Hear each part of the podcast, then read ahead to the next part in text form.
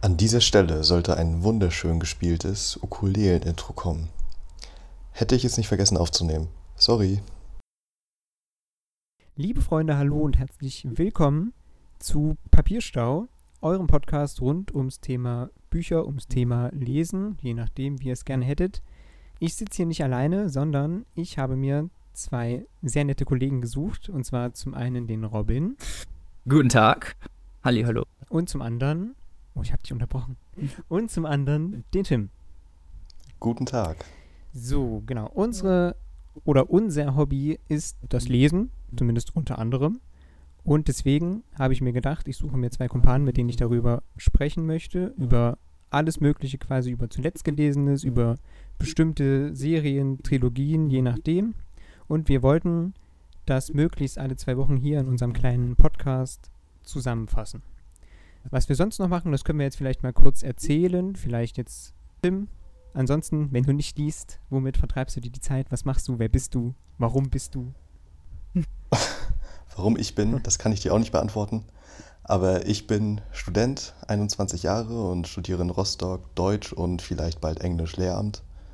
Hm. Also quasi und ein, offiziell ein Profi noch quasi. Chemielehramt. Ja. Ich bin Profi. Ich stehe mitten im Thema. Ja, Hammer. So, was macht der Robin, wenn er nicht liest? Ah, ich bin äh, 24 und studiere Informatik äh, in Münster an der Universität. Und meistens, wenn ich nicht lese, ähm, spiele ich Videospiele. Geht immer. Geht immer, genau. Der Nerdy. genau. Und ich bin 19, komme aus Erfurt und mache hier zurzeit mein Fachabitur für Gesundheit und Soziales und vertreibe mir damit die Zeit, meistens zumindest. Schöne Freizeit. Finde ich auch. Ist wunderschön. Ähm, an dieser Stelle. Auf jeden Fall sinnvoll. Das ist richtig. Da kann man nicht meckern. Nein. An dieser Stelle auch nochmal ein kleines Dankeschön an den lieben Tim von Rumblepack, der nämlich damals meinen Aufruf, als ich diese zwei Kollegen hier gesucht habe, ähm, geretweetet hat und die beiden Herren damit erreicht hat. An dieser Stelle nochmal ein kleines Dankeschön. Ohne dich wäre das, Das, nicht möglich das stimmt richtig. Vielen Dank. So hätten wir uns gar nicht gefunden. Das stimmt. So. Was für eine traurige Welt Ja. wäre das denn? Ansonsten gibt es, glaube ich, gar nicht mehr so viel zu sagen.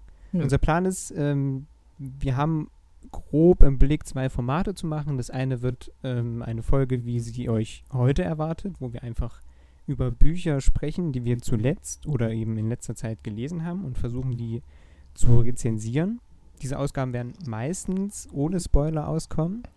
Und dann gibt es das andere Format, was dann in ein paar Wochen hoffentlich das erste Mal erscheint, wo wir uns äh, speziellen Trilogien oder speziellen Buchreihen oder speziellen Autoren widmen und die dann möglichst vollständig, also der Podcast hat keinen Anspruch auf Vollständigkeit, das sei schon mal gesagt, aber möglichst vollständig ähm, durchsprechen und eben unsere Meinung einfach mal dazu abgeben, wo es dann eben auch sein kann, dass manche Sachen einfach gespoilert werden, damit man offen darüber reden kann. Ähm, Genau, gerade bei mehrteiligen Reihen ist das ja logisch. Genau. Es ist phasenweise eben einfach unvermeidbar.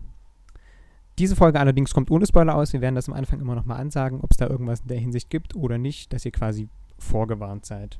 Wenn nicht, dann einfach, äh, keine Ahnung, skippen oder weghören. Irgendwas. Die Möglichkeiten sind groß. Wir waren euch Genau. genügend vor. Auf jeden Fall. Ansonsten gibt es, glaube ich, gar nicht mehr so viel zu sagen, Nö. oder? Du bist unser Starter, glaube ich. Dann darfst du auch anfangen. Das ist richtig. Ich darf heute, ich darf heute Du darfst heute anfangen. absolute, die absolute. Premiere. Äh, wir haben uns jeder ein Buch rausgesucht, was wir in letzter Zeit gelesen haben. Also bei mir zumindest liegt es noch nicht so lange zurück. Irgendwann, ich glaube, Anfang des Jahres oder so. Und zwar bin ich zumindest phasenweise äh, der klassische Krimi- oder Kriminalromanleser. Ja. Und äh, aus diesem Grund, ich mache es meistens so, ich gehe einfach in die Buchhandlung und es gibt da so ein schönes Regal, wo steht Empfehlungen der Mitarbeiter. Und da greife ich mir manchmal einfach wahllos Sachen raus. Boah, das würde ich nicht, gar nicht trauen. Hat, ähm, äh, was ist denn das für ein Bücherladen? Das ist, Darf man das hier sagen? Keine Ahnung. ich Markenmäßig. glaube schon, oder? Es ist Hugendubel. Tada! Überraschung. Wow! Ja, kenne ich gar nicht. Bei, bei uns gibt sowas halt nicht. Ich war, äh, Echt nicht? nee, meine Freundin hat in Trier Nee, gewohnt. ich glaube, das ist eher so los? ein, so ein äh, norddeutsches Ja. Ding, ne? Ja, die, die, da in Trier gab es sowas. Das fand ich halt mega geil. Bei uns gibt's halt sowas nicht. Die stehen halt einfach stumpf in ihren Regalen und fertig. Aber wie groß ist denn dann so eine Buchhandlung bei euch? Ja, groß Okay. halt, ne? Gibt's halt viele Sachen. Weil alle anderen, alle, also zumindest hier in der Stadt ist es so, alle Buchhandlungen, die nicht Hugendubel sind, sind mega klein. Oder wesentlich kleiner. Krass. Mhm. Bei uns sind alles Thalia irgendwie. Okay. Nee, gibt's ja gar nicht. Ach, witzig. Gut zu wissen. Siehst du, da sieht man schon mal den Unterschied. Genau, und da habe ich mir damals äh, wieder irgendeins wahllos rausgepickt. Und zwar war das Geheimer Ort, ein Kriminalroman von Tana French. Ich hatte vorher noch nichts von ihr gelesen, also kannte sie gar nicht. Ähm, aber fand halt den Klappentext recht interessant. Man kann ja. Hast du denn schon mal was von der Autorin gelesen? Also nachdem du dieses Buch gelesen Nee, habe ich hast? nicht. Äh, aber ich glaube, ich komme am, am Ende meines Fazits auch darauf zurück, warum. So. Ähm, also es ist so, das Buch ist Ende 2014 erschienen. Stand also schon ein Weichen darum. Und es geht quasi um ein, ich glaube, ein irisches, ein irisches Mädcheninternat. So, was so ein bisschen abgelegen und so auf den ersten Blick total idyllisch darum liegt. So, wo halt reiche Eltern ihre schönen Kinder hinschicken, so in etwa. Das ist so grob umrissen. Ja.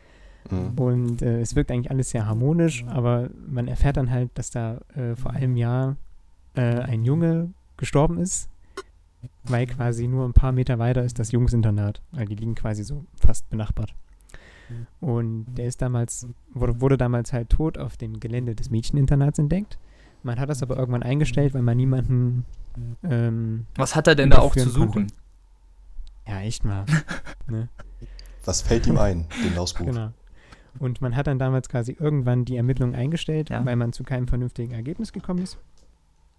Und jetzt, das ist, das Buch spielt quasi ein Jahr danach, also nachdem der da tot gefunden worden ist, hat irgendjemand an so ein schwarzes Brett in der Schule so ein Foto von seiner Leiche gehangen und hat so hingeschrieben, ich weiß, wer ihn getötet hat. Und das hat dann halt jemand zur Polizei gebracht und daraufhin rollt man halt das Ganze neu auf.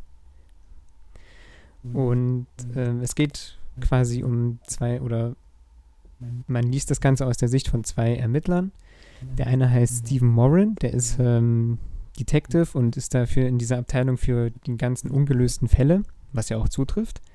So, und der wird dann quasi ins Morddezernat gerufen und bekommt dann quasi so eine neue Kollegin vorgesetzt, mit der er jetzt nur für den Fall zusammenarbeitet. Ähm, Ja. Und es ist so, das Ganze ist ganz interessant, weil er ist ähm, relativ einfühlsam und auch sehr ähm, zielstrebig, was seine Karriere angeht und ist sich dessen sehr bewusst so. Und sie ist halt so übelst grob, also richtig kernig und total direkt und pragmatisch. so. Und so ein bisschen eiskalt, so schon fast. Das heißt, er ist quasi so der Nette und sie ist so. Also die, er ist die Frau und sie ist der Mann, oder was? ja, so, so in etwa. so. Das liegt aber wahrscheinlich auch daran, also ich weiß gar nicht, ob man ihre Hintergrundgeschichte so ein bisschen erfährt, weiß ich nicht mehr. Ähm, aber es ist auf jeden Fall so, dass sie in dem Morddezernat, wo sie arbeitet, nur von Kerlen umgeben ist und die sie halt wo so ein bisschen Mobbing am Arbeitsplatz mäßig. Was? Ja, Kann ich mir nicht vorstellen. ja, das gibt's ja gar nicht. Nee. Genau. Und ich glaube, deswegen ist sie eigentlich so, wie sie ist. So dass es ähm, am Anfang der Zusammenarbeit zwischen den beiden halt immer noch so ein bisschen ein paar Häupeleien gibt, sage ich mal. Oder man auch merkt, dass sie manchmal von ihm so ein bisschen angepisst ist. So. Oder auch Erfolge von seiner Seite aus einfach nicht anerkennt. Weil das einfach nicht ihr Stil ist, sage ich jetzt mal. Ja. Das, das Interessante ist halt nur, dass das, dass man merkt, dass die beiden im Laufe, also je länger die Geschichte geht, quasi immer besser harmonieren. Also dass es immer besser wird. Sofern man das in ihrem Rahmen so sagen kann. Und es ist, Also nur das Verhältnis zwischen denen oder verändern sie sich auch charakterlich? naja, ich würde sagen, sie verändert sich ein bisschen. Also zu Positiven. Ähm, Mhm. Aber das ist halt ganz interessant. Das ist eine interessante Mischung so als Ermittlerteam quasi. Hm. So, die fahren dann da quasi hin zu diesem Mädcheninternat. Ähm, und es stellt sich relativ schnell heraus, dass nur acht Mädchen dafür in Frage kommen, ähm, wer dieses Foto aufgehängt haben könnte. Weil man nachweisen kann, dass diese zwei Gruppen eben äh, in dem Nachbarraum waren und auch zu der entsprechenden Zeit und so. Also man kann quasi den Kreis relativ schnell einengen, um wen es geht. Du hast dann quasi acht Mädchen und die sind unterteilt in zwei verschiedene Klicken. Okay. Und das ist dann halt so phasenweise schon so ein bisschen bitchy. Du musst dir halt nur acht verschiedene Namen merken und die Gang zuordnen können quasi. Aber stehen die denn, oder sind die so rivalisiert? Ja, oder richtig. was? Ach krass. Okay. Der, der klassische Stereotyp halt. Also Mhm. richtiger Bitch War oder was? Ja, genau. Ah, Ja, gut, du musst dir, ich glaube, die sind so 16, 17 ungefähr in dem Dreh. Also die, die töten sich jetzt nicht, aber das ist halt so, was in dem Alter halt so abgeht zwischen Mädels, die sich nicht leiden können halt. Ja, Quatsch. Kaugummi in die Haare und Ja, Tratscherei, Pipapo, all sowas. So, und Schokolade in fahren die Handtasche dahin. und sowas. Ja, alles dabei. Alle Intrigen mitgenommen. Boah. Die fahren dann quasi dahin, die beiden Ermittler, und ähm, befragen dann natürlich erstmal alle acht Ja. Mädchen. Und es ist so, das ganze Buch spielt innerhalb von einem Tag. Also die fahren morgens dahin und das Buch endet abends, Ach glaube ich. krass, Ach, okay. das ist wirklich interessant. Weil effektiv bleibt den beiden nur ein Tag, um daran zu arbeiten, weil am nächsten Tag äh, würden natürlich die ganzen Kinder hätten dann schon längst ihre Eltern angerufen und die würden dann mit Anwälten anrollen und pipapo, was das Ganze halt erheblich erschweren würde. Das heißt, die versuchen das quasi so schnell wie möglich zu lösen.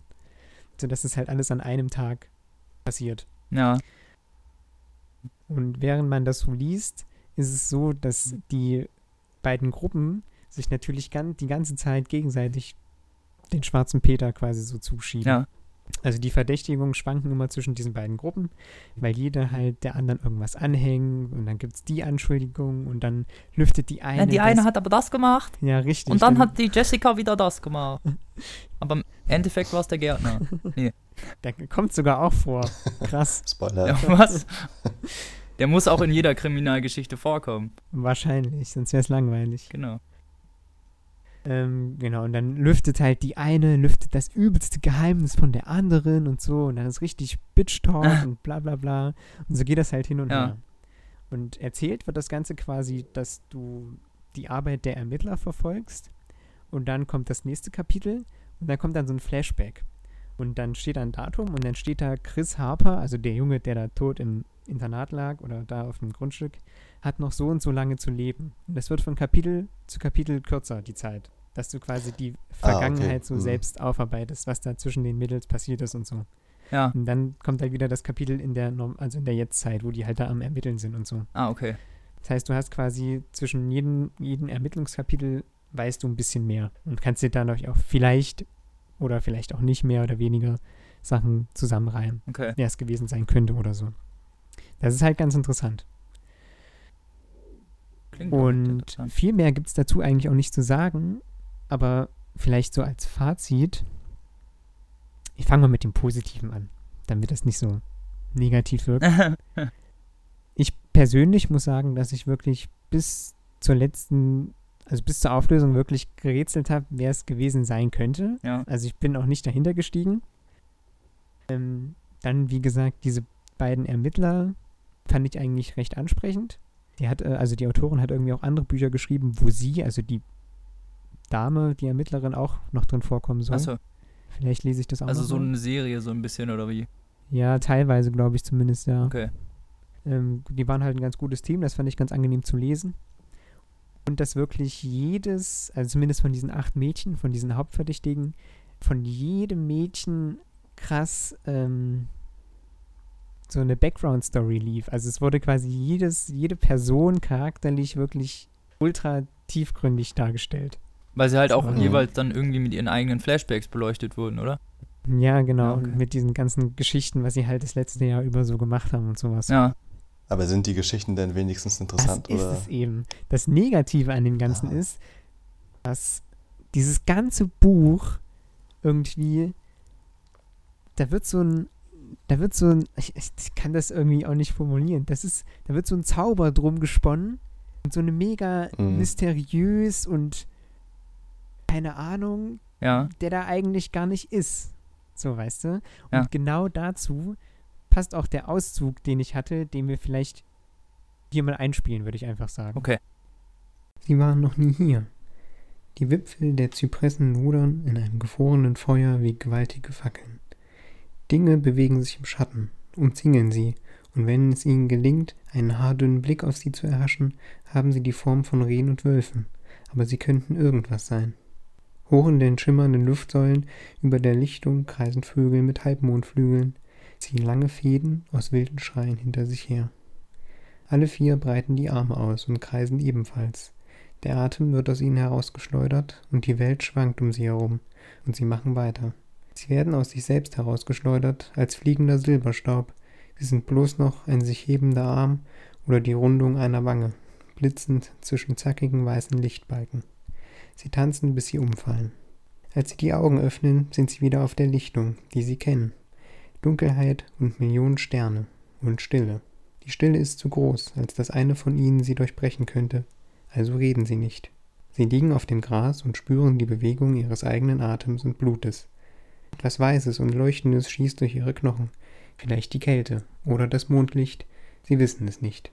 Es kribbelt nur, aber es tut nicht weh. Sie liegen da und lassen es gewähren. Selena hatte recht. Das hier ist völlig anders als der Nervenkitzel, wenn sie heimlich Wodka trinken oder Schwester Ignatius verarschen. Völlig anders als draußen auf dem Feld rumzuknutschen oder die Unterschrift deiner Mom zu fälschen, um sich die Ohren piercen zu lassen. Es hat nichts mit irgendwas zu tun, was irgendjemand sonst auf der ganzen Welt billigen oder verbieten würde. Das hier gehört nur ihm. Also dann habt ihr es ja quasi selbst gehört. Es wird versucht, total banale oder alltägliche Situationen so mysteriös zu umschreiben, dass es einfach phasenweise wirkt wie Kitsch. Voll. Ja, das, Das wirkt stimmt. schon voll poetisch teilweise. Also zu So sehr, ich hatte Ja, fa hab fast gedacht, so, so Science-Fiction-mäßig oder so. Ja. Wenn ich jetzt nicht gewusst hätte, dass das, Das ein ist Kriminalroman eben. ist, hätte ich gar nicht so wirklich Ja. gewusst, so dass die, also was da abgeht im ersten Moment auch. Es passt halt überhaupt nicht zum Genre, wie sie da Sachen umschreibt. So. Das hört sich eher so fast Max Payne-mäßig an. Weißt der alles voll schmerzhaft Ja, beschreibt. genau. So ungefähr. Ja, Und das, ein bisschen depressiv auch fast, ne? ja. Ja, und das, genau. ihr müsst euch vorstellen, das Ganze war halt nicht nur in der, in dem Auszug so, sondern du hast fast kein Kapitel, wo es nicht so umschrieben ist, bestimmte Situationen. Und jetzt müsst ihr euch überlegen, dass das Buch 700 Seiten hat. Ach du Scheiße. Also das ist schon nicht, Ja, die werden dann sehr Ja. bedeutungsschwanger, ne? das ist Auf schön umschrieben. Mhm.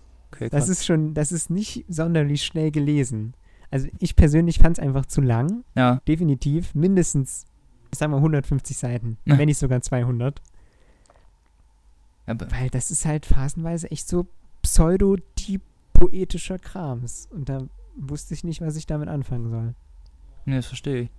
Ist halt, ist halt auch öde für so eine Kriminalgeschichte eigentlich, ne? Wenn die dann den, wenn die dann echt nur so einen Tag dauert und dann hast du 700 Seiten, weil der Autor meint, er muss da seine, Ja, seinen, seinen inneren Philosophen rauslassen, das ist natürlich immer scheiße. Ja, genau. Ja, genau. Die Ausgangslage ist ja durchaus interessant, ne? Auch das, dass man sich halt Ja. selber die Grenze setzt, dass das alles nur an einen Tag Ja, spielt. auf jeden Fall. Ja. Aber aus einem Tag 700 Seiten rauszuholen, ist halt auch schon ganz schön viel. Muss auch erstmal schaffen, ne? Also ich meine, gut, mit Mhm. Flashbacks, aber trotzdem. Ja, also ich persönlich fand es einfach zu lang. Und dazu kommt, ähm, dass das Motiv von dem Täter oder der Täterin für mich persönlich sehr, sehr, sehr fragwürdig ist. Also, Also- wenn es dann hinterher Okay, aufgelöst wird, nicht macht keinen sonderlich Sinn, oder nachvollziehbar. wie? So würde ich es nicht sagen, Ah, aber so. ich Aber persönlich Motiv. kann es nicht nachvollziehen. Weil es eben auch phasenweise mit diesem poetischen Krams umschrieben ist. Und ich finde, es ist einfach, es ist irgendwie unverhältnismäßig Hm. Für das Motiv, jemanden umzulegen. Also es Ja, ist, okay. Also eher so ein, banal, so ein banaler Grund im Endeffekt. eher das Gegenteil. Achso. Eher, eher wieder so ein, so ein, ich habe keine Ahnung, wie man das nennen soll. Ach So so, wie ich- sowas ich- wieder, ja, ja, ich, ich glaube, ich weiß schon, was du meinst. Wieder sowas ultraschweres. Ja, genau. Was, Das irgendwas, Ja. was ich nicht greifen kann. Ach so. So, Ah, Und okay. das hat mich. Ich war schon froh, so nach 700 Seiten war ich so, ja, immerhin hast du es geschafft. Und dann liest du das und bist so, hä? Warum? so, das ist alles? das ja. war's? Wegen sowas lege ich doch kein um, so in etwa. Kann natürlich auch sein, wenn das, ähm, wenn das jemand liest, der vielleicht in demselben Alter ist wie die Mädels und selbst auch ein Mädel, dass das für die Mhm. komplett nachvollziehbar ist. Ist das denn ähm, überhaupt ein Jugendbuch? Nee, oder? Nö, so, ist ein Kriminalroman. Also es ist Ja, es könnte ja sein, dass das trotzdem irgendwie vielleicht unter Jugendbuch gefasst wird oder so. Nee, Also, ganz normal. Krimi. nee, okay. Ja, Da ist, dann ist auf jeden Fall, sagen wir es mal so, primär nicht darauf ausgelegt. richtig, dann ist nämlich die Wahrscheinlichkeit, dass das jemand in dem Alter bekommt, auch sehr unwahrscheinlich. Ziemlich, Oder ja. sich kauft. So, weißt du? Ja. Ähm, und deswegen weiß ich nicht, wenn er jetzt so ein, wenn da jetzt irgendein Opa sitzt, der 60 ist und liest sich das durch, ey, der wird das doch bestimmt genauso wenig nachvollziehen können wie ich. ja, wahrscheinlich genau kann gut das. sein, ja. Also, wen es interessiert, warum der oder diejenige den Typen umgelegt hat, dann viel Spaß bei 700 Seiten purer Poetik. Ah. ah. Vielleicht als. Schwankende Hand. Ja. Also, es ist kein Must-Read, wie es immer so schön heißt. Es ist jetzt nichts, was man unbedingt gelesen haben sollte Ja. in seinem Leben, definitiv nicht. Ähm, aber wie die anderen Bücher von ihr sind, weiß ich eben nicht. Da habe ich noch nicht reingelesen. Mhm. Ansonsten, was vielleicht noch ganz interessant ist, wenn man sich die Bewertungen zu dem Buch auf Amazon durchliest, dann ist es so, dass das Buch genauso viele Ein-Sterne-Bewertungen wie Fünf-Sterne-Bewertungen hat. Und dazwischen kommt fast nichts. Das, das heißt, entweder die Leute lieben es oder sie hassen es. Wirklich. Ja, okay. Da ist dann Ja. halt die Frage, zu wem man gehört. So, ne? Aber wenn du schon sagst, das war relativ öde so. Ja, das ist, war halt wirklich nur gut, war wirklich, dass ich bis zuletzt nicht gewusst habe, wer es gewesen sein könnte. Aber dann habe ich mir auch gedacht, ja, wie soll ich denn auch darauf kommen, wenn der oder diejenige das Motiv hat? Das war dann so die Ernüchterung. Die ich Ah, okay. Mhm. Das war halt ein bisschen doof. Ja, Viele klar. kritisieren, zumindest bei Amazon habe ich gelesen, auch die Jugendsprache in dem Buch. Da fand ich aber, das ging. Also das hielt sich sehr im Zaun. Zumindest für mein Ermessen. Ich weiß nicht, wie es jemand empfindet, der 40 Jahre älter ist als ich oder so. Ja, bist ja auch noch jung und hungrig, ne? Da Das ist noch. richtig. Ähm, Ja, man kennt das ja, wenn dann so viel zu krasse, übertriebene Jugendsprache benutzt wird von einigen Autoren. So. ja, aber fand ich Ja, halt noch gar nicht. Aber die Frage ist halt, wie objektiv ich das einschätzen kann. Ja, Keine okay. Ahnung. Das muss dann jeder für sich selbst ausmachen. Ja. Ja, ansonsten Ja, soweit. bin ich durch. Okay. Ja, Ja, wunderbar. Und dann ist dein Turn, ne? Ja, also ich habe was gänzlich anderes. Und zwar habe ich ein Sachbuch geschrieben von Paul Watzlawick. Und zwar heißt das Anleitung zum Unglück Unglücklichsein. Verzeihung. So, Paul Watzlawick ist, ähm, war ein Österreicher, geboren Der ist schon tot? 1921, ja, 1921 geboren und Die 2000, Frage, Alter. 2007. Die erste Frage, die hat, ist das. 2007 Ja, ist er erst gestorben. richtig. Ist noch nicht so lange her tatsächlich. Okay. Und, und ähm, ja, der war hauptsächlich Kommunikationswissenschaftler. Dadurch habe ich ihn auch das erste Mal quasi kennengelernt. Aber auch ähm, Psychotherapeut und halt Autor. Und so ein Allrounder. Ja, also komplett, ne? Also so was dieses metawissenschaftliche und psychologische angeht, ähm, Mhm. ist er echt äh, sehr bewandert gewesen. Und ich habe ihn halt das erste Mal von ihm gehört im Pädagogik-Psychologieunterricht, als wir gerade Kommunikation hatten, logischerweise. Ja, klar. Und zwar hat er äh, den, oder wurde er dadurch berühmt, dass er den radikalen Konstruktivismus vertreten hat. So, das hört sich jetzt mega kompliziert an. ist gar nicht so schlimm, tatsächlich. Das heißt einfach nur, ähm, dass die Wirklichkeit subjektiv ist. Dass sich jeder So. durch eigene Erfahrung und so, dass die gleiche Sache unterschiedlich wahrgenommen werden kann. Ja. Gibt es auch ein schönes Beispiel äh, aus dem Buch Anleitung zum Unglücklichsein. Ich komme gleich zum Inhalt, aber halt nur, um das nochmal zu verdeutlichen. Da Mhm. gibt es ein Beispiel von einem Mann, der alle zehn Sekunden lang in die Hände klatscht. Ah. So, und er wird dann nach dem Grund gefragt, warum er das macht. Ja. Dann sagt er darauf, weil ich die Elefanten verscheuchen will. So, Die, er, eben- die nur er sieht. Nee, die sieht er ja nicht. Ach so, weil die es klappt ja. Ne? Es klappt Ach ja, weil so. keine Elefanten da sind, klatscht halt alle 10 Sekunden in die Hände, ne? so, deswegen schafft man sich halt so seine eigene Wirklichkeit. Äh, ja, und das Buch, also es ist ein Sachbuch, aber es ist schon, es ist sehr, sehr lustig geschrieben und sehr unterhaltsam und ziemlich intelligent. Dafür, dass es halt, ähm, naja, eigentlich könnte man ja denken, Anleitung zum Unglücklichsein. Irgendwie weiß man nicht so, was man davon halten soll, ne? Im Prinzip ist das eine Parodie auf ähm, Ratgeber. Auf die ganzen Auf die Glücksanleitungen und so, ne? Wie so. man, Wie finde ich meinen Seelenfrieden? genau, sowas, ne? Und das parodiert er halt im Prinzip auf dem ersten Blick, aber auf den zweiten Blick ist es so, dass das eigentlich äh, viel tiefer geht. Und das nicht nur eine einfache Parodie ist, weil in dem Buch geht es darum, das ist nicht sehr dick, das hat nur, Moment, muss gerade mal nachgucken, äh, so um die 130 Seiten. Und ist immer fünf Format, ne? Also, Also wirklich sehr, sehr, relativ sehr, sehr schmal eigentlich. und groß gedruckt. Und das Buch kam 83 raus. Und ähm, das, also es ist zeitlos, ne? Da wird keine Technik oder so beschrieben, weil es Ja. hauptsächlich um Kommunikation geht und die ist ja nach wie vor gleich. Ja, Und also die zwischenmenschliche Kommunikation. zumindest größtenteils. So, außer Ja, man genau. jetzt in die Smartphones raus. Ne? Ja, genau.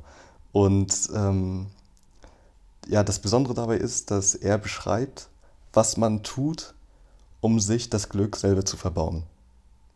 Also Ähm, standardmäßig der Mensch das, was er sowieso schon den ganzen Tag macht. Genau, also dass man im Prinzip halt so einen Drang hat, unglücklich zu sein, sich das aber eigentlich nicht eingestehen will. Und man sich das Glück eigentlich immer wieder selber verbaut.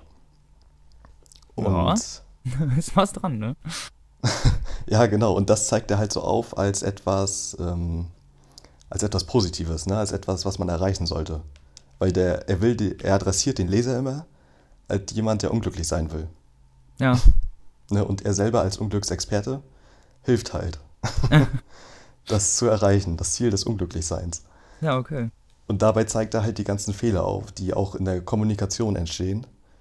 Und ja, das, denn, das jongliert er dann halt so zwischen super absurden Kapitelnamen. Ja. Äh, zu, also ich konnte mich echt schwer entscheiden, welche Stelle ich vorlesen soll. Ne? Ja. Meine drei Lieblingskapitel sind, wenn du mich wirklich liebtest, würdest du gerne Knoblauch essen. Sei spontan und wer mich liebt, mit dem stimmt etwas nicht. So, kann man schon ein bisschen von ableiten, worum es geht, ne? Wenn du mich nicht, wenn du mich wirklich liebtest, würdest du gerne Knoblauch essen. Ja. Ist die Theorie dahinter, ähm, wenn jemand halt mit seinem Partner redet und ne, er, er ihm dann irgendwas zu essen anbietet, zum Beispiel Knoblauch, und er sagt, ja, ess das mir zuliebe, und dann, ne? Ja. Und so weiter und so fort. Also, so entsteht dann halt so eine Diskussion, die dann wiederum den Adressaten äh, in Unglück stürzt. Ja. So, sei spontan, habe ich letztendlich vorgelesen, kommt dann gleich. Und äh, wer mich liebt, mit dem stimmt etwas nicht. Das ist auch äh, eine klassische, äh, ja, wie soll ich sagen, also es wurde schon ganz oft aufgegriffen, dieses Thema. Zum Beispiel von Woody Allen bei äh, der Stadtneurotiker in den 70ern. Hat er am Anfang ja auch so einen Monolog, wo er Sigmund Freud zitiert, mit, dem, mit seinem Witz, äh, ich möchte nicht Mitglied in einem Verein sein, der jemanden wie mich als Mitglied akzeptiert. Ja. Und so geht es ihm halt auch mit Liebesbeziehungen. Ja. Ne? So, wer sich mit mir zufrieden gibt, der, also, das, der kann auch keine Standards haben, ne? so. Und äh, sei spontan, da beschreibt er die Paradoxie. Sei spontan. Sowas geht halt nicht. Man kann nicht spontan sein. nee, spontan auf Wenn drei, man ne? dazu, genau, wenn man, das, wenn man dazu gezwungen wird, spontan das zu ist ein schöner sein. Spruch. So, und äh, hier dann mal mein Ausschnitt, nur zur Vorwarnung, der geht ein bisschen länger. Ich habe fast das ganze Kapitel vorgelesen. Ich habe ein paar Sachen weggelassen, weil ich eigentlich alles essentiell fand. Und man so einen guten Einblick in die Sprache bekommt und in, in den sprachlichen Humor, den er da einbaut. Und ja, also, ne, nur zur Vorwarnung, geht ein bisschen länger, legt, legt euch zurück und äh, genießt den Inhalt. Sei spontan. Doch all die eben erwähnten Variationen zum Thema Liebe und Knoblauch sind im Grunde harmloses Geplänkel im Vergleich zu der Brisanz, der so täuschend harmlosen Forderungen nach spontanem Verhalten innewohnt. Von all den Knoten, Dilemmata und Fallen, die sich in die Struktur menschlicher Kommunikation einbauen lassen, ist die sogenannte Sei-Spontan-Paradoxie sicherlich die weitest verbreitete. Und um eine wirkliche, stubenreine, allen formal logische Anforderungen entsprechende Paradoxie handelt es sich hier. In den kristallklaren Hallen des logischen Olymps sind Zwang und Spontanität, also alles, was frei und von außen unbeeinflusst aus dem eigenen Inneren kommt, unvereinbar. Auf Befehl etwas spontan zu tun, ist ebenso unmöglich, wie etwas vorsätzlich zu vergessen oder absichtlich tiefer zu schlafen. Entweder man handelt spontan, also aus freiem Ermessen, oder man befolgt eine Anweisung und handelt daher nicht spontan. Vom rein logischen Standpunkt kann man nicht das eine wie das andere gleichzeitig tun. Aber was kümmert uns Logik? Genauso wie ich sei spontan hinschreiben kann, kann ich es auch sagen. Logik hin, Logik her. Papier und Schallwellen sind geduldig, der Empfänger der Mitteilung vermutlich weniger. Denn was kann er jetzt tun? Hier ist eine viel alltäglichere Situation, deren Herstellung keinerlei besondere Aufwendigkeit erfordert. Es ist das abgedroschene Paradebeispiel der Mutter, die von ihrem Söhnchen verlangt, dass er seine Hausaufgaben mache. Aber nicht bloß überhaupt, sondern gerne. Wie der Leser sieht, handelt es sich hier um die genaue Umkehrung der schon erwähnten Definition des Puritanismus. Dort hieß es, es ist deine Pflicht, keinen Spaß zu haben. Hier dagegen, deine Pflicht muss dir Spaß machen. Was tut man, wenn man in der Haut des eben erwähnten Jungen steckt, der seine Aufgaben gerne machen sollte? Man nimmt an, dass es entweder mit einem selbst oder mit der Welt nicht stimmt. Da man in der Auseinandersetzung mit der Welt meist den Kürzeren zieht, ist man praktisch gezwungen, die Schuld in sich selber zu suchen. Das klingt noch nicht so überzeugend, nicht wahr? Keine Angst, Ihr Zweifel lässt sich mit Leichtigkeit zerstreuen. Stellen Sie sich einfach vor, Sie werden in eine Familie hineingeboren, in der, aus welchen Gründen auch immer, Höflichkeit Pflicht ist. Genauer ausgedrückt eine Familie, in der die Eltern dem Grundsatz huldigen, dass ein sonniges Gemüt des Kindes der offensichtlichste Beweis elterlichen Erfolges ist. Nun seien Sie einmal schlechter Laune oder übermüdet oder haben Sie Angst vor dem Tonunterricht, dem Zahnarzt oder der Dunkelheit oder keine Lust Pfadfinder zu werden, so wie ihre Eltern das sehen, handelt es sich nicht einfach um eine vorübergehende Laune, Müdigkeit, die typische Angst eines Kindes oder dergleichen, sondern um eine wortlose, aber umso lautere Anklage der erzieherischen Fähigkeiten der Eltern. Und dagegen werden sie sich verteidigen, indem sie ihnen aufzählen, was und wie viel sie für sie getan haben, welche Opfer sie zu bringen hatten und wie wenig Grund und Recht sie daher haben, nicht fröhlich zu sein. Nicht wenige Eltern bringen es dann zur meisterhaften Weiterentwicklung, indem sie dem Kinde zum Beispiel sagen: Geh auf dein Zimmer und komm mir nicht heraus, bis du wieder gute Laune bist. Damit ist in überaus eleganter, da indirekter Weise klar ausgedrückt, dass das Kind es mit etwas gutem Willen und einer kleinen Anstrengung fertigbringen könnte, seine Gefühle von schlecht auf gut umzuprogrammieren und durch die Innervation seines richtigen Gesichtsmuskels jenes Lächeln zu erzeugen das ihm die Aufmerksamkeitsbewilligung als guter Mensch und der guten Menschen wiederverleiht. Diese einfache Taktik, die, ähnlich wie Knoblauch und Liebe, Traurigkeit und moralische Minderwertigkeit, vor allem Undankbarkeit, untrennbar miteinander verpanscht werden, ist von großer Bedeutung für unser Thema. Sie ist hervorragend geeignet, um anderen tiefe Schuldgefühle zu erzeugen, die dann ihrerseits zusätzlich zu Gefühlen erklärt werden können, die er nicht haben würde, wenn er ein besserer Mensch wäre und sollte er die Unverschämtheit besitzen, zu fragen, wie man denn seiner Gefühle in der geforderten Weise Herr werden könne, so empfiehlt sich der schon erwähnte Hinweis, dass ein guter Mensch das von sich aus weiß und nicht erst fragen muss. Bitte dabei Augenbrauen hochziehen und traurig reinschauen. Wer diese Ausbildung erfolgreich bestanden hat, kann dann dazu übergehen, Depressionen in Eigenregie zu erzeugen. Dagegen ist es verlorene Liebesmühe, bei in dieser Hinsicht untrainierten Menschen Schuldgefühle erwecken zu wollen. Das sind nämlich jene Dickhäuter, die Gefühlsverstimmung genauso kennen wie die Traurigkeitsexperten, die aber schon immer der Ansicht sind, dass gelegentliche Traurigkeit ein unvermeidbarer Teil des alltäglichen Lebens ist, dass sie kommt und geht, wer weiß wieso. Und dass sie, wenn nicht heute Abend, dann halt morgen früh wieder vergangen sein wird. Nein, was die Depression von dieser Art von Traurigkeit unterscheidet, ist die Fähigkeit, das in der Kindheit Anerzogene später selbstständig anzuwenden, indem man sich vorhält, weder Grund noch Recht zur Traurigkeit zu haben. Das garantierte Ergebnis ist die Vertiefung und Verlängerung der Depression. Und derselbe Erfolg bringt außerdem auch jenen Mitmenschen, die der Stimme des gesunden Menschenverstandes und den Eingebungen ihres Herzens folgen und dem Betreffenden gut zureden, ihn aufmuntern und ein bisschen zum sich zusammenreißen ermutigen. Damit nämlich hat das Opfer nicht nur seinen eigenen entscheidenden Anteil zur Depression geleistet, sondern kann sich doppelt schuldig fühlen, weil es nicht an der rosigen optimistischen Weltschau der anderen Teilnehmer kann und damit deren guten Absichten so bitter enttäuscht. Ob man die Sei-glücklich-Paradoxie sich selbst vorschreibt oder von anderen auferlegt bekommt, spielt aber keine besondere Rolle. Und ferner ist zu bemerken, dass sie nur eine der vielen möglichen Variationen des Grundthemas Sei spontan ist. Wie wir schon sahen, eignet sich praktisch jedes Spontanverhalten als Rohstoff für diese paradoxen Arabesken.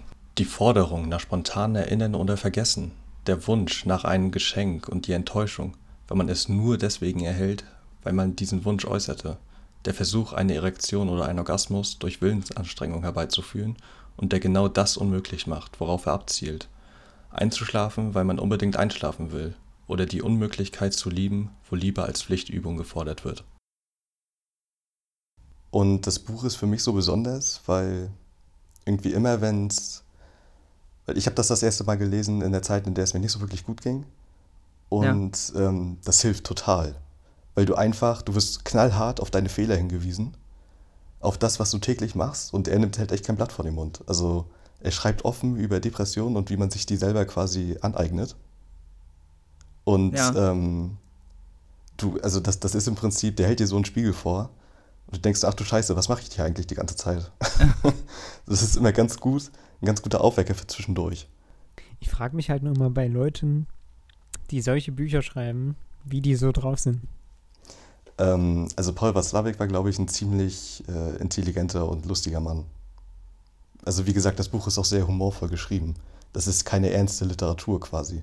Du kannst da im Prinzip schon gut drüber lachen, auch wenn es was Ernstes ist. Aber weil du gesagt hattest, äh, dass man viele Dinge erst auf den zweiten Blick versteht, hast du es zweimal gelesen oder hast du es. Ich habe es mehrmals gelesen, ja. Auf jeden Fall. Aber also man kriegt es halt schon beim ersten Mal mit, ne? Das Ja, ist halt okay. nur am Anfang ein bisschen merkwürdig. Ja. wenn er anfängt mit dem, so ich bin, ne, das, das bin jetzt quasi ich und sie wollen unglücklich werden, darum lesen sie dieses Buch. Das ist schon eine sehr absurde Situation irgendwie. Aber da findet man sich schon schnell rein und man merkt auch denn, was er sagen will zwischen den Zeilen. Das ist dann schon ziemlich offensichtlich. Das ist gut. Dass das dann wenigstens auch gut durchkommt, ne? Und das dann Ja, dann- genau. Und ja, ich würde sagen, das wäre es von meiner Seite. das und jetzt von freut mir. euch schon mal auf Robins Part. Sollte man, warte, äh, nochmal ganz kurz, sollte man das Ja. gelesen haben? Also deiner Ich finde Meinung schon. nach? Okay. Ich finde schon, das ist eines meiner Okay. absoluten Lie- Lieblingsbücher und eine der Bücher, die ich am meisten gelesen habe bisher.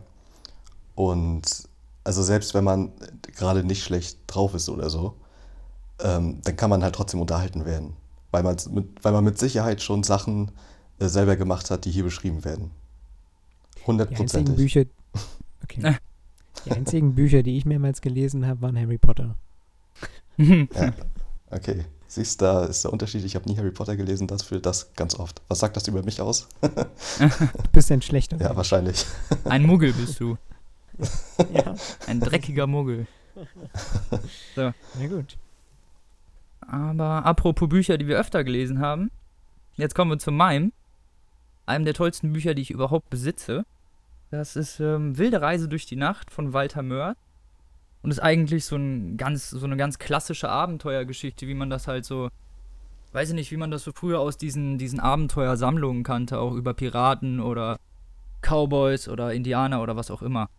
Halt so, ne? So eine richtige Standard-Abenteuergeschichte mit einem Held Mhm. auf einer Reise und Abenteuern. Ja, geschrieben ist das Buch von Walter Mörs. Ähm, zu Walter Mörs einmal so kurz, der. Ich, habt ihr schon mal was von dem gelesen? Nee, ne? Nein. Gelesen nicht, aber kenn genug aber jemanden. gehört, ja. Ich kenne aber jemanden, der ist dafür, dass wir den großen Walter Mörs Podcast machen. Liebe Grüße an dieser Stelle. Da bin ich dabei. Ich habe nämlich alles gelesen. Also Walter Mörs ist, äh, hat, ähm, ist schon seit den 90ern aktiv und hat halt auch sowas wie die, äh, Captain Blaubeer gemacht. Also die Kika-Sendung Captain Blaubeer. Aber basiert das wirklich auf ihm? Weil ich dachte, das Buch ist eigentlich wesentlich. Ja, genau. Das Buch ist auch wesentlich, äh, ist für Erwachsene, ist auch nicht Ja. für Kinder, aber trotzdem hat er den Captain Blaubeer für die Kika-Dingens en- äh, erfunden. Ach so, echt? Das ist okay. Also es ist trotzdem derselbe. Aber sein Buch handelt dann halt, äh, Mhm. ist dann halt ein bisschen anders als immer diese, da ist der Captain Blaubeer schon ein bisschen älter. Ach so, okay. Und ähm, der, äh, bei Walter Mörs weiß man immer gar nicht so richtig, ob das überhaupt ein richtiger Autor ist oder äh, nur ein Kollektiv, weil man den eigentlich noch nie gesehen hat. Es gibt zwar Fotos, aber da Mhm. wird vermutet, dass er irgendwelche Schauspieler benutzt hat oder irgendwelche Leute, die sich da halt dafür hergeben. Ne? Und Aber der hat ja schon einen sehr prägnanten Stil. Also wenn das wirklich mehrere Autoren sind, dann ist das echt. Äh, Das habe ich auch gedacht. Also ich, ich behaupte auch, es ist ein Autor. Er hat auf jeden Fall am Anfang seiner Karriere diese Adolf-Comics veröffentlicht. ja, und das kleine Arschloch und so, da Genau. kennt man den, glaube ich, eher von. genau. Ja. Und das da ist hat er halt. von ihm? Bitte? Ja. Das ist von ihm? Ja. Mhm. Also mit dem Film hat er, Ja, glaube ich, nicht mehr so viel zu tun, aber die Comics auf jeden Fall.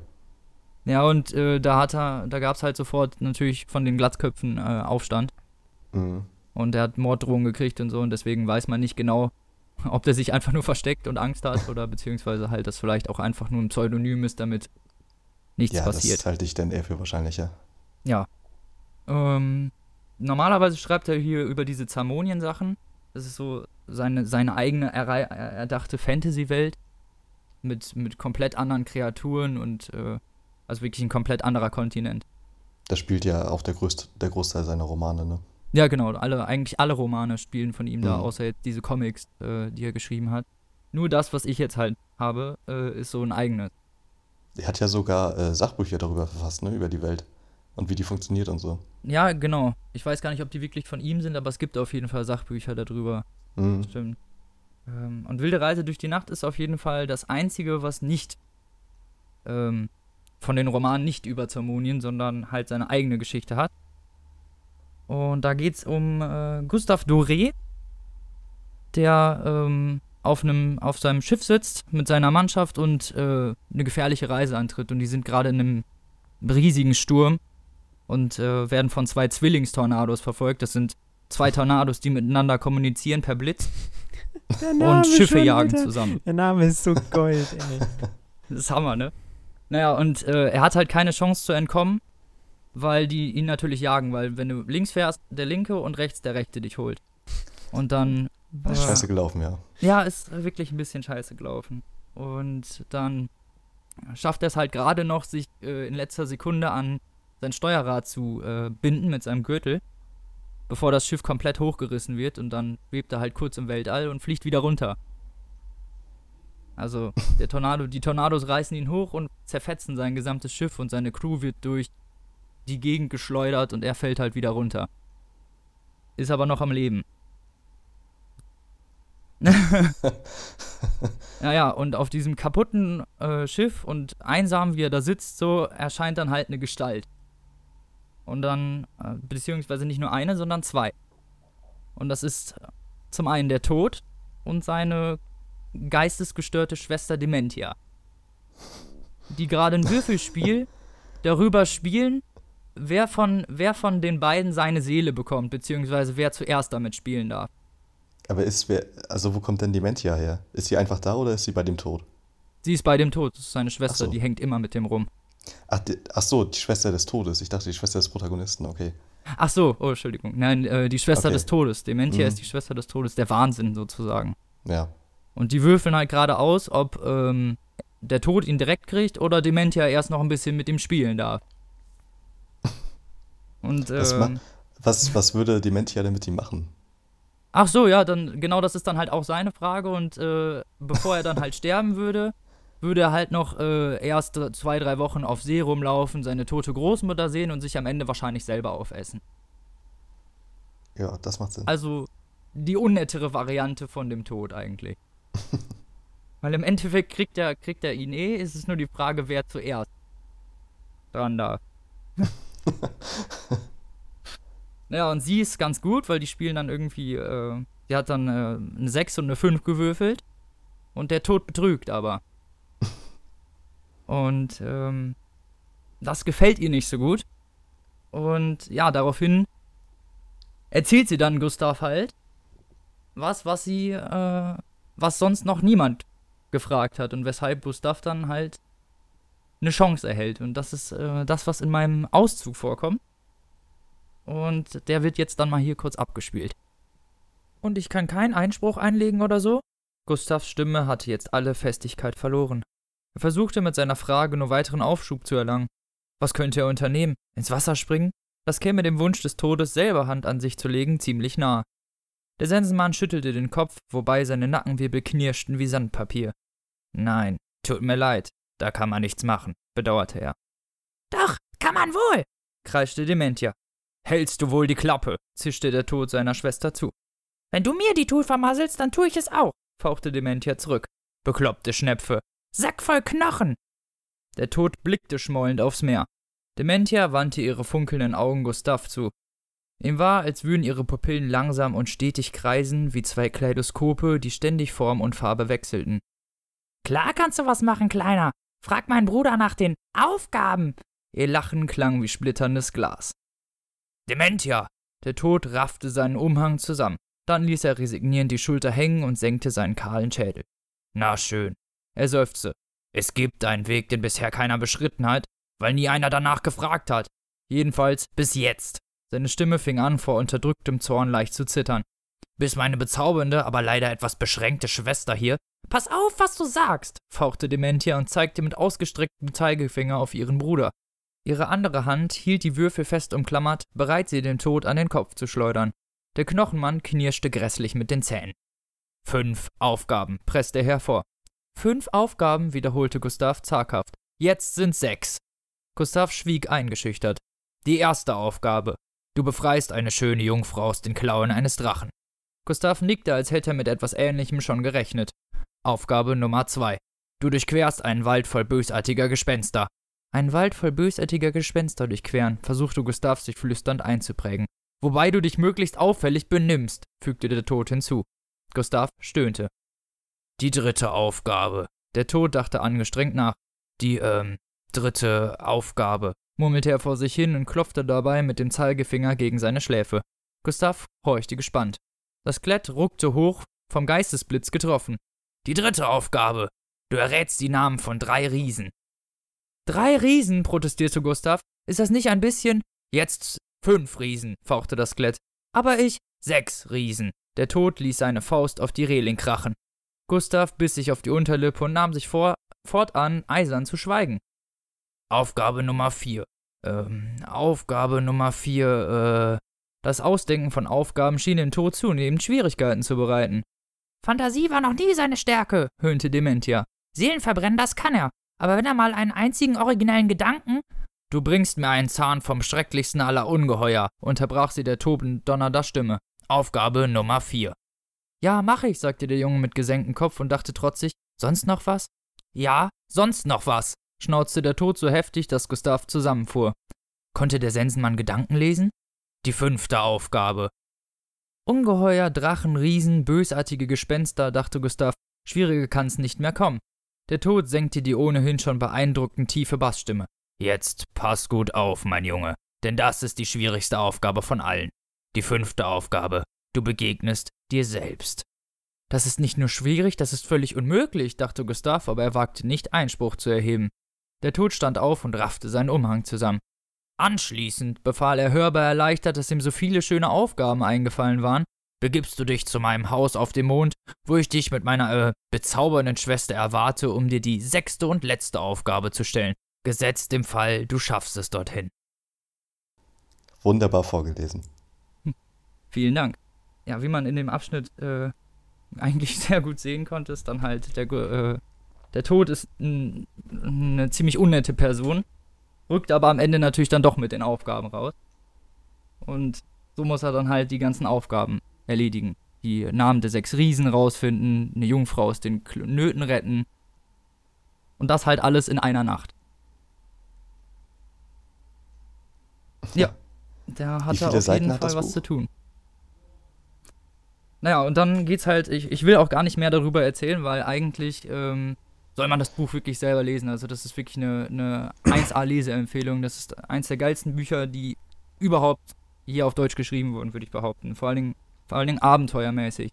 Es ist extrem fantasievoll und an jeder Ecke, man weiß nie, wie es weitergeht. Also man ist wirklich jede, bei jeder Seite ist man wieder überrascht, was er sich da einfallen lässt, um den Leser dann noch weiter zu fesseln.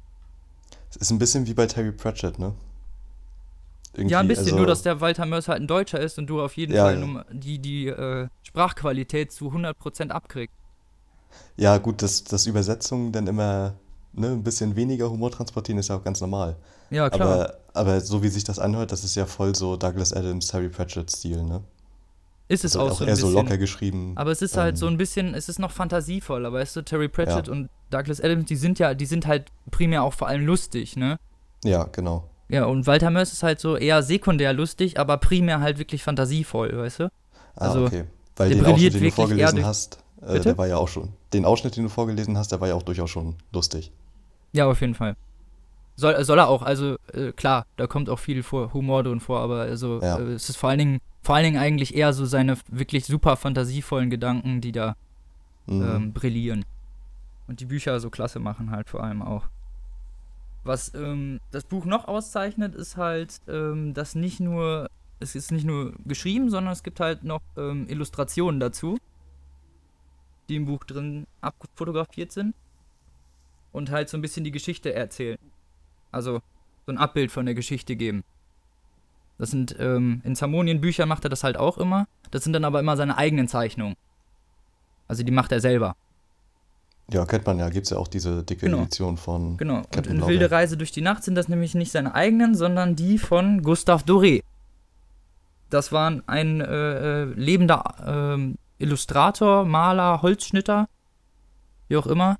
Der hat im, der hat, warte, der hat äh, im, 18, im äh, 19. Jahrhundert gelebt. Äh, ges- Gestorben ist er 1883. Und hat unter anderem zum Beispiel Dantes Inferno, die Bibel oder Don Quixote illustriert. Und ähm, ja, Walter Mörs hat sich jetzt so seinen Bildern bedient.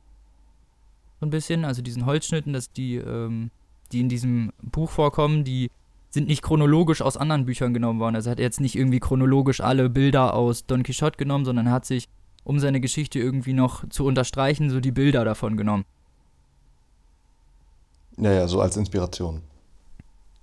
Ja, genau, so ein bisschen. Manchmal weiß man nicht genau, ob das Bild jetzt zu seiner Geschichte gepasst hat oder ob er seine Geschichte zum Bild hin geändert hat. Hm. Also das ist zumindest so ganz gut. Also man kriegt nicht wirklich das Gefühl, dass er jetzt so seine Geschichte geändert hat, nur weil da jetzt so ein Bild kommt, was er unbedingt irgendwie noch drin einbringen wollte. Ja, die wirkt trotzdem organisch, ne? Und nicht so hingebogen. Ja. Das ist ja was Gutes. Auf jeden Fall. Und ja, die Bilder und so, die passen dann halt auch extrem gut in die Situation. Die sind halt auch anders als seine kleinen Zeichnungen, sind das halt auch wirklich, wirklich äh, ausstaffierte Holzschnitte, wirklich, wie, wie du, wie du die in so einem Museum sehen würdest. Halt wirklich hübsche Gemälde. Ja. Den halt auch so ein bisschen Mehrwert da so reinbringen, so fast ein bisschen Kultur. So. Oh, wow, Kultur. Ja. Und eigentlich wäre das auch. Halt. Das ist wirklich die, die Leseempfehlung schlechthin, auf jeden Fall. Das ist, äh, Muss ich mir. sich Ja, mit Walter. Mörs wollte ich ja sowieso nochmal anfangen. und wie das Buch auch heißt, das kann man auch in einer Nacht durchlesen, weil das hat nämlich auch nur ne, 210 Seiten, auch in DIN A5 gedruckt. Oh, das ist ja angenehm. Auf jeden Fall. Obwohl ich vielleicht zum gebundenen raten würde, weil das Cover einfach schöner ist. Ja, immer das nehmen, was im Regal besser aussieht. Ja, ist echt so. Ja, so ist es wirklich. Ja. Dann war es das auch schon mit der ersten Folge hier. Toll. Papierstau-Podcast. Dann waren, dann waren ja alle mit ihrer Ausgabe zufrieden, außer ich. Toll. Also mit ihrem Buch. Ja, genau. Ja. Also, Ja. wir, wir haben so bin- zwei Herzensprojekte, ne? Und du? Musst wieder aus der Ralle fallen, Ich Janik. bin der Nörgelfried, Alter. Alles ah, scheiße. macht nix. Na gut. Wenn es sonst nichts mehr gibt, Nein. würde ich sagen, sind wir für heute durch. Ja. Und wir hören uns hoffentlich in zwei Wochen wieder. Genau. Und dann diesmal mit einer Serie. Vielleicht. Vielleicht auch nicht. Vielleicht. Je nachdem. Schauen wir mal. Lasst euch überraschen. Dann Genau. bis zum nächsten Mal. Tschüss. Bis zum nächsten Mal. Tschüss. Übrigens, ihr findet uns übrigens auch auf Twitter und Facebook. Fragen, Wünsche, Anregungen einfach schreiben oder per Mail an papierstopppodcast.gmail.com. Wir würden uns freuen und ansonsten vielen Dank fürs Zuhören und bis zum nächsten Mal. Macht's gut. Tschüss.